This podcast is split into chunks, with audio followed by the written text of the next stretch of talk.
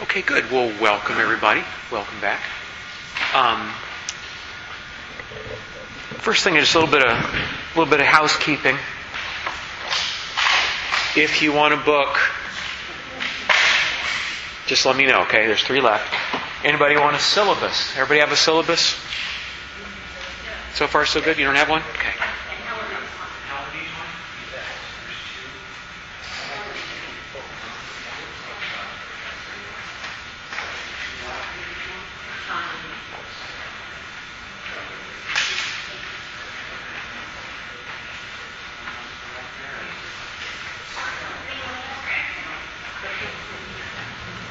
Okay, good.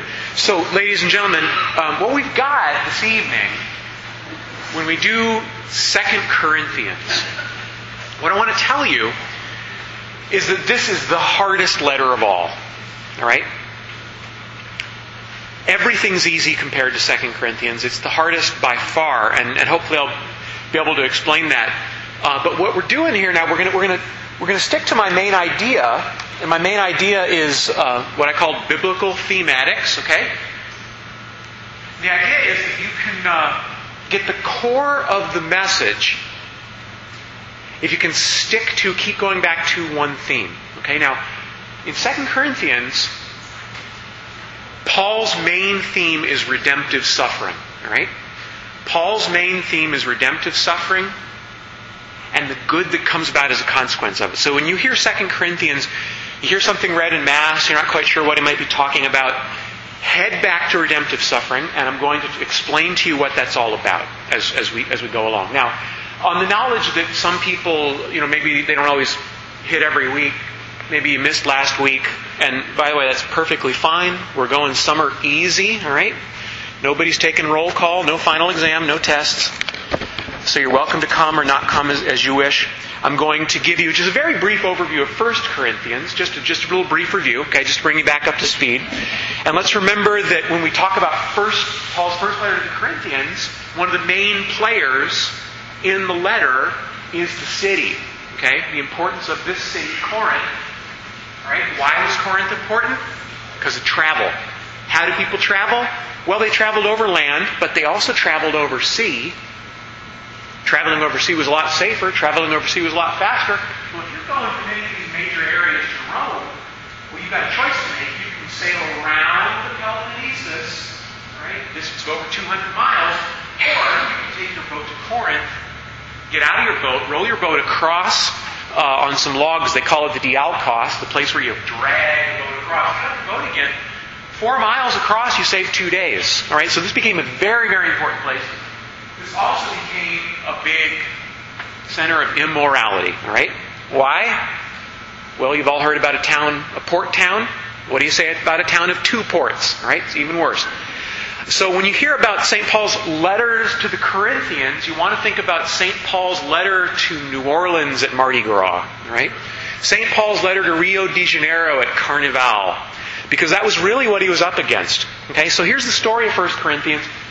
Uh, Paul's on his second missionary journey. He's traveling through the cities to Troas, to Philippi, to Thessalonica, uh, to Berea, down to Athens. He makes that speech that I mentioned last week. It's on the cover of your book tries to reason with the Athenians, tries to bring them over to the reason of the faith. They dismiss him, they laugh at him.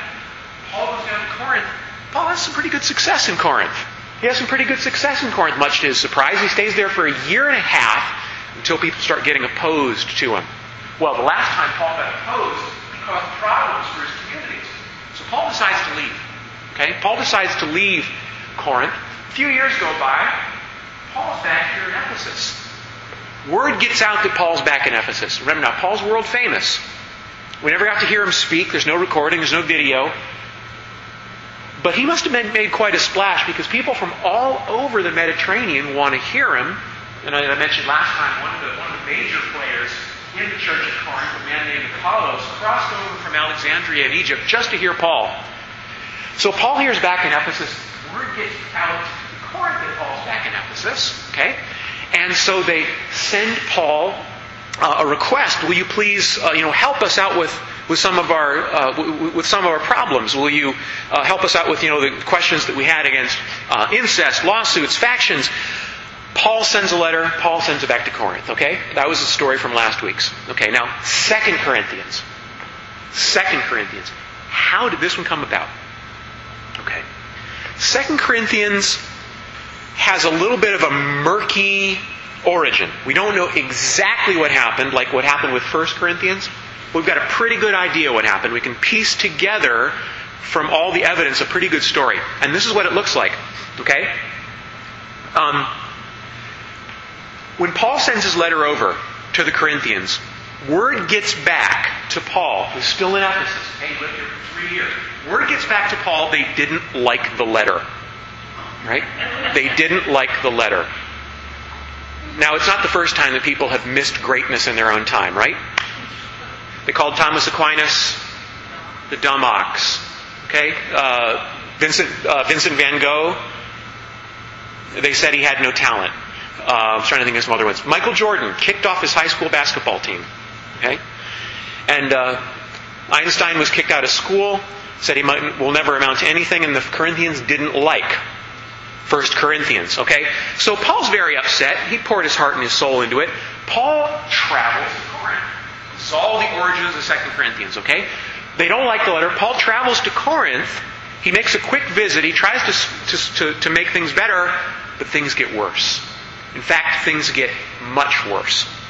What ends up happening when Paul is over there is he gets attacked by people. He gets attacked by people verbally. They try to undermine his authority. They try to challenge his authority as an apostle.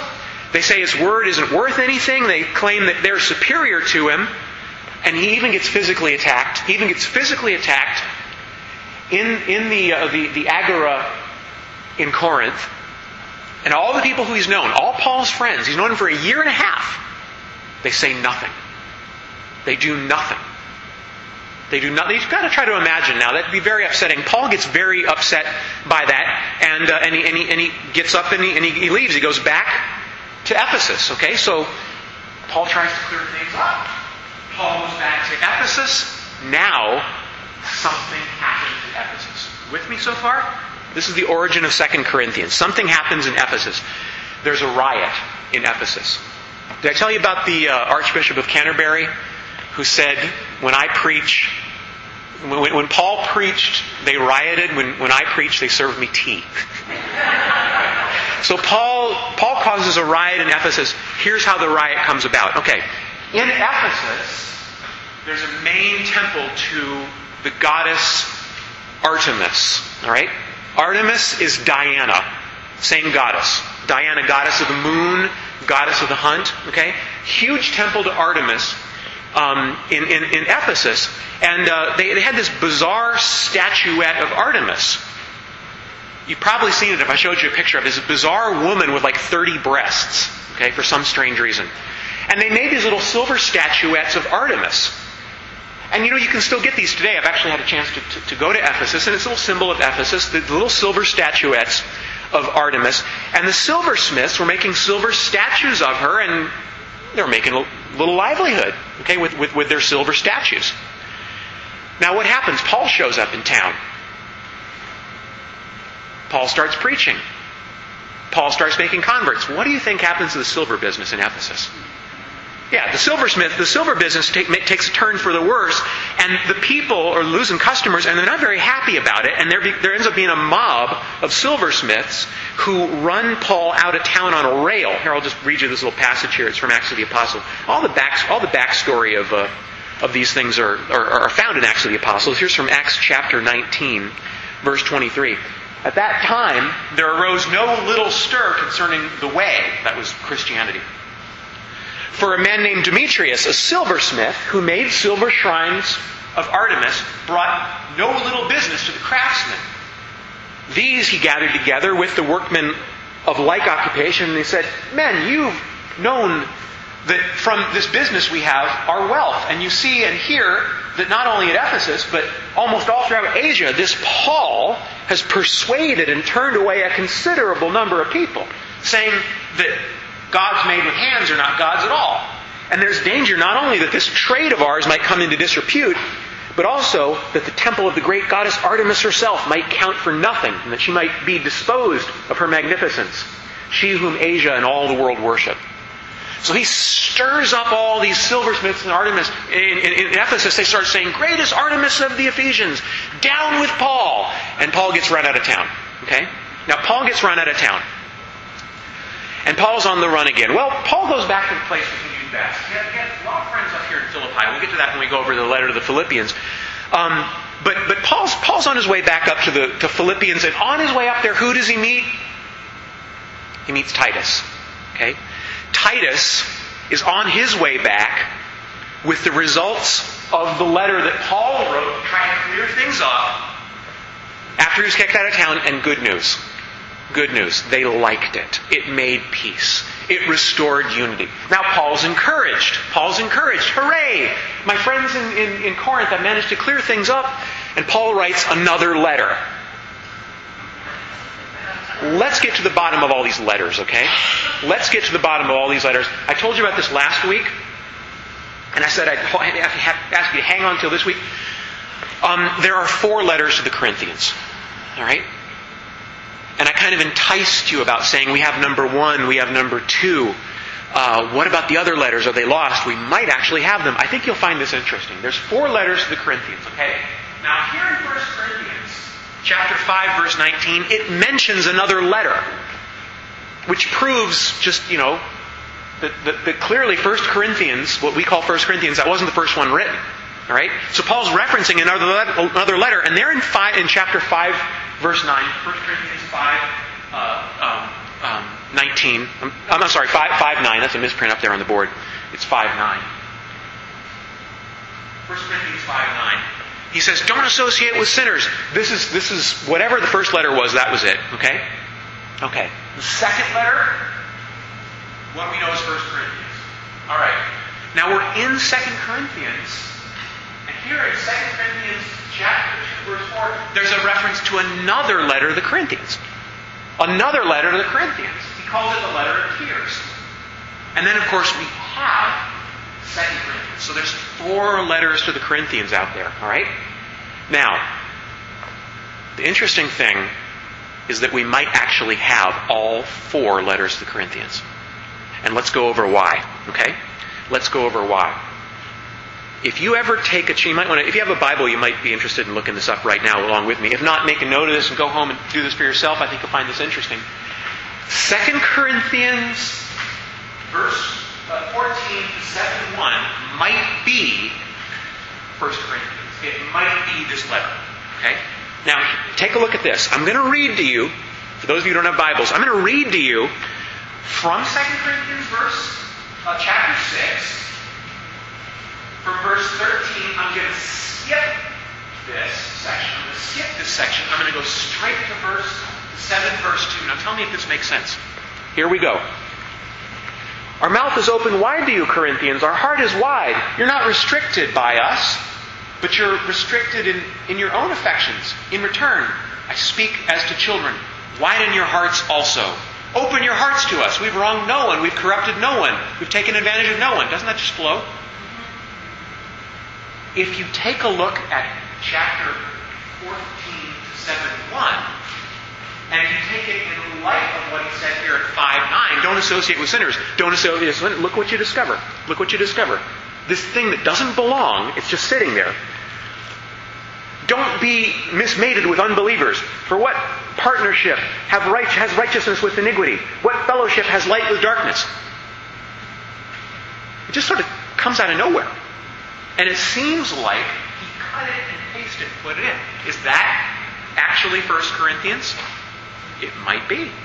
It just might be. Okay? And then we're going along and we come up to chapter 10. And suddenly, all right, suddenly, thanks be to God for, your, my, for his inexpressible gift. Paul's so happy, Paul's so exuberant, right? And suddenly the whole nature of the letter changes. Like, like it's a totally different letter. And it sounds a lot like when he was referencing here the letter of tears. Could that be the actual Third Corinthians lost letter? Might be. Might just be. Because this complete change, it's almost like someone cut it and pasted it. Okay. Now, make sense? All right. There's no smoking gun here. This would be the smoking gun, so to speak. If we ever found an ancient writing of 1 Corinthians, of 2 Corinthians, if we ever found an ancient writing of 2 Corinthians that didn't have these sections in it, we know for sure that these are the two lost letters of the Corinthians and they're contained inside 2 Corinthians. We'd know that for sure, right? We'd know someone somewhere cut it and pasted it. Here's the trouble. Every second letter to the Corinthians, ancient authorship, without exception, has it just as we have it. So, if they cut and paste these two lost letters to Corinthians and put them into Second Corinthians, if they're cut and paste, uh, we, we we just use internal evidence to come to that conclusion. Um, but this is the kind of thing that scholars banter back and forth and debate about. Interesting little side note. What if they're digging up in Egypt or Greece or Turkey or somewhere and they come up with two more letters? What if, what if they're digging up and they could, just like the Dead Sea Scrolls, and they come up with two more letters? Question for you. Would they count as scripture? Would they count as scripture? No, they wouldn't. You want to know why? Because when we talked about in our first class what makes the New Testament, we said the one, the one key defining element that made something New Testament scripture was when it was proclaimed for the first time, the people who heard it in their ancient churches resonated together. They said, Yes, that's our faith. They knew they were listening to something that was an expression of what they believed. If they dig up some letter somewhere, some fragment, some parchment that no one had ever copied, that no one had ever, uh, it would have passed, it would not have passed the original test of all the other writings of Scripture that, that, that were contained in the New Testament. However, personally, you know, I think about all four letters. I think they're all in Second Corinthians. Which, by the way, is why Second Corinthians is so convoluted. One of the reasons why is that you know it might be three letters in one. Okay, so this is why I say this is Paul's toughest letter. All right, now let's take a look at Second Corinthians, and I hope you find this helpful. All right. Second Corinthians is different from all the other letters because Paul's not trying to solve a problem like First Corinthians. He's not trying to teach anything like he did in 1st and 2nd Thessalonians. What Paul's trying to do, he's trying to make peace. Paul's pouring himself out. He's defending himself against attacks. And he's doing so now in the context of suffering. Paul is defending himself by explaining Christian suffering. All right? Uh, he's trying to bury the hatchet, and this is, this is how he does it. Uh, little side note here, interesting little, uh, interesting little side note. Paul mentions that he has to leave Ephesus before Pentecost for two reasons. That this tells us, this gives us the date of the letter, which is 57 AD, and it shows they're already celebrating feasts on the church calendar. That's kind of cool, isn't it? As early as 57 AD, they've got a Pentecost. Sometimes people wonder where do we get these feasts? Uh, where do we get these uh, church calendar things? They're, they're, they go back to time immemorial. Okay, just 25 years after Christ, they're actually celebrating a feast of Pentecost. Okay, yeah. Yes, he's celebrating now as a Christian, which is just evidence that they've got a Christian calendar, or at least the beginnings of one. Okay, so um, um, so anyway, we got we've got we've got the the, the uh, letter to Paul to Corinthians. There's there's uh, three main parts of Second Corinthians. Okay, I've got this fourth one down here as letter of tears. I'm not counting it as a main part because I, I, I kind of think it stands aside on its own. Uh, but this is what Second Corinthians is. He reconciles himself with the community, right? He defends his ministry, and he takes up a collection. How do you like that? Okay? He takes up a collection. And by the way, everywhere Paul went, he took up a collection. We'll get to that in a moment, okay? So, just to let you know, Neither that, that, that, that was not something that was an innovation. That goes back to St. Paul. Remember when I was in the seminary, they said, hey, Paul, Paul took up a collection. Don't be too proud to ask, to ask for money. Um, okay, so here we are. The first thing we're going to do is we're going to talk about Paul's effort to reconcile himself with the Christian community, and this is, in my opinion, the most important part of the letter. This is the key to understanding the, the whole of the letter. I'm reading from chapter 1 of 2 Corinthians, verses 3 to 7. Okay?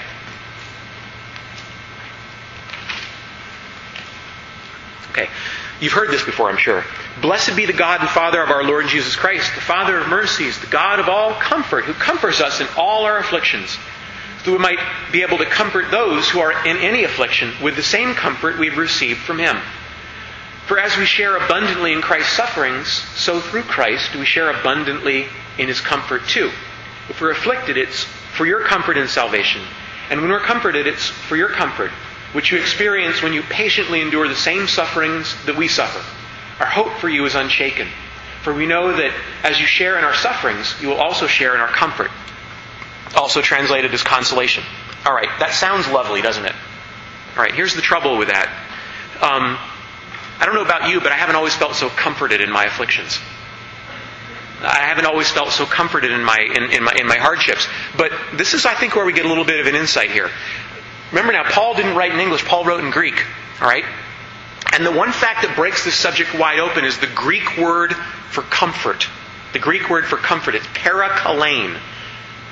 Parakalein. Now here's the advantage of knowing just a little bit of the original language. Parakalein is the same word for encouragement and strength. The same word. Comfort, encouragement, strength. Okay?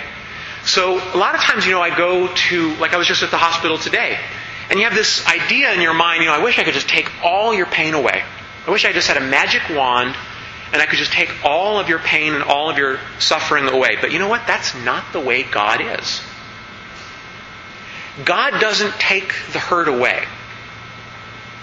He gives you the strength that you need to bear it. He gives you the encouragement that you need to bear it. And then you, you can go strengthen and encourage others. Um, you know, the people who are the most helpful in helping others with their sufferings are those who suffered themselves. There's one thing that I found that's actually the most consoling to somebody who is uh, who's in a time of suffering or hardship is that I've said, this what you're going through right now, this can help you someday. And one day you are going to know exactly what to say when someone else needs this help. This is this is like school for you, and they're like, okay, I can, I can hang on knowing this is going to help me help somebody someday. Interesting, you know, the word comfort comes from uh, two Latin words. Cum fortis. Who knows what cum means in Latin? With what's fortis? With strength or bravery. Comfort. Even the word itself is, you know, etymologically speaking. God doesn't take away the hurt. He gives us the bravery. He gives us the strength. This is Paul's theology of suffering. Okay? It's foundational to his theology. And the idea here um, is it's also connected with his idea of the mystical body. We're all united in Christ. We're all like cells in a body. We really all do pulsate with one life. And in baptism, we, we are one body in Christ. It's kind of a mysterious idea. And so he is actually present with us. Okay? You're never suffering alone. Okay? You're never, you're never completely suffering alone. And, when, and that, that presence that He has with you, that's your strength. That's your encouragement. That's your ability to then turn and go and share that with other people. Now, if I had to summarize the main message, thrust of Corinthians, I, I, would, I would really anchor it heavily on that. Because he uses that idea, then he goes and defends himself, which we'll talk about later. After that, he, has a little transitional statement here. We don't want you to be ignorant, brethren, of the affliction we experienced in Asia. That whole little that little phrase, "We don't want you to be ignorant, brethren." That's a phrase that's used in uh, in Greek letters. That it, it, shows the the author is changing subjects now. Okay, he's going to switch away from his opening now. He's going to change subjects. The next thing Paul's going to do is he's going to defend his ministry. All right. Remember, Paul went to Corinth. Paul got attacked. Paul wants to defend his ministry. Um, and uh, we got a little insight into this as to, as to who attacked him. right? as to who attacked him. And this, this is now from chapter 4, right, verses 1 to 12. All right. I'm, I'm sure you've heard all these things before. They're all, um, they're all read at, at Mass. Therefore, having this ministry by the mercy of God, we don't lose heart. We renounce disgraceful, underhanded ways. We refuse to practice cunning or to tamper with God's word. But by the open statement of the truth, we would commend ourselves to every man's conscience in the sight of God. And even if our gospel is veiled, it's veiled only to those who are perishing. In their case, the God of this world has blinded the minds of the unbelievers to keep them from seeing the light of the gospel, of the glory of Christ, who's the likeness of God. For what we preach is not ourselves, but Jesus Christ as Lord, with ourselves as your servants for Jesus' sake. For it is the God who said, Let light shine out of darkness, who's shown in our hearts to give the light of the knowledge of the glory of God on the face of Christ. But we have this treasure in earthen vessels to show that the transcendent power belongs to God and not to us. We're afflicted in every way but not crushed, perplexed but not driven to despair, persecuted but not forsaken, struck down but not destroyed, carrying in our bodies the death of Jesus, so that the life of Jesus may be manifested in our bodies.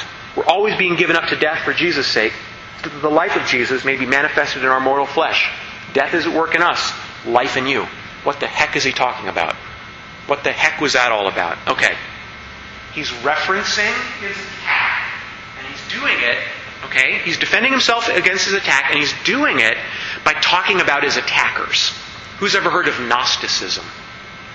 Okay. Who's never heard of Gnosticism? Who's not sure? Who doesn't feel like raising their hand? Every time I do that, when I go to a grade school, I get 100% commitment. Everybody has one of two opinions. You do that among adults, some people they don't feel like raising their hand. Okay, so anyway, just in case you haven't heard of Gnosticism, I've got to tell a little bit of a, a little bit of a background to this.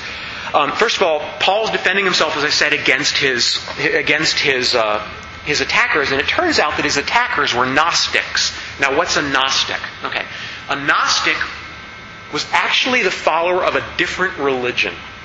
People sometimes say Gnosticism was an ancient Christian heresy. Fact is, Gnosticism was a totally different religion.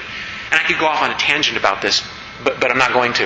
Um, Gnosticism actually is coming back as a prevailing philosophy in our society today.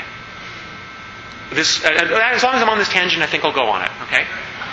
Long I'm on this, in our society today, we have this prevailing uh, opinion that there's no such thing as a difference between a man and a woman. All right? Um, that every, there's no such thing as human nature.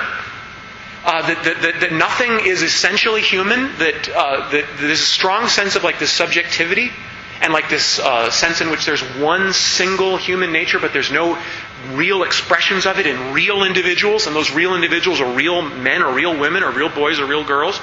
That's Gnosticism.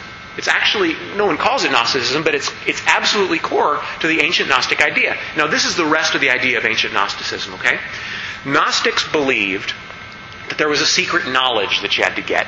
The word for knowledge is gnosis. That's where we get the word Gnostic. A secret knowledge that you had to get.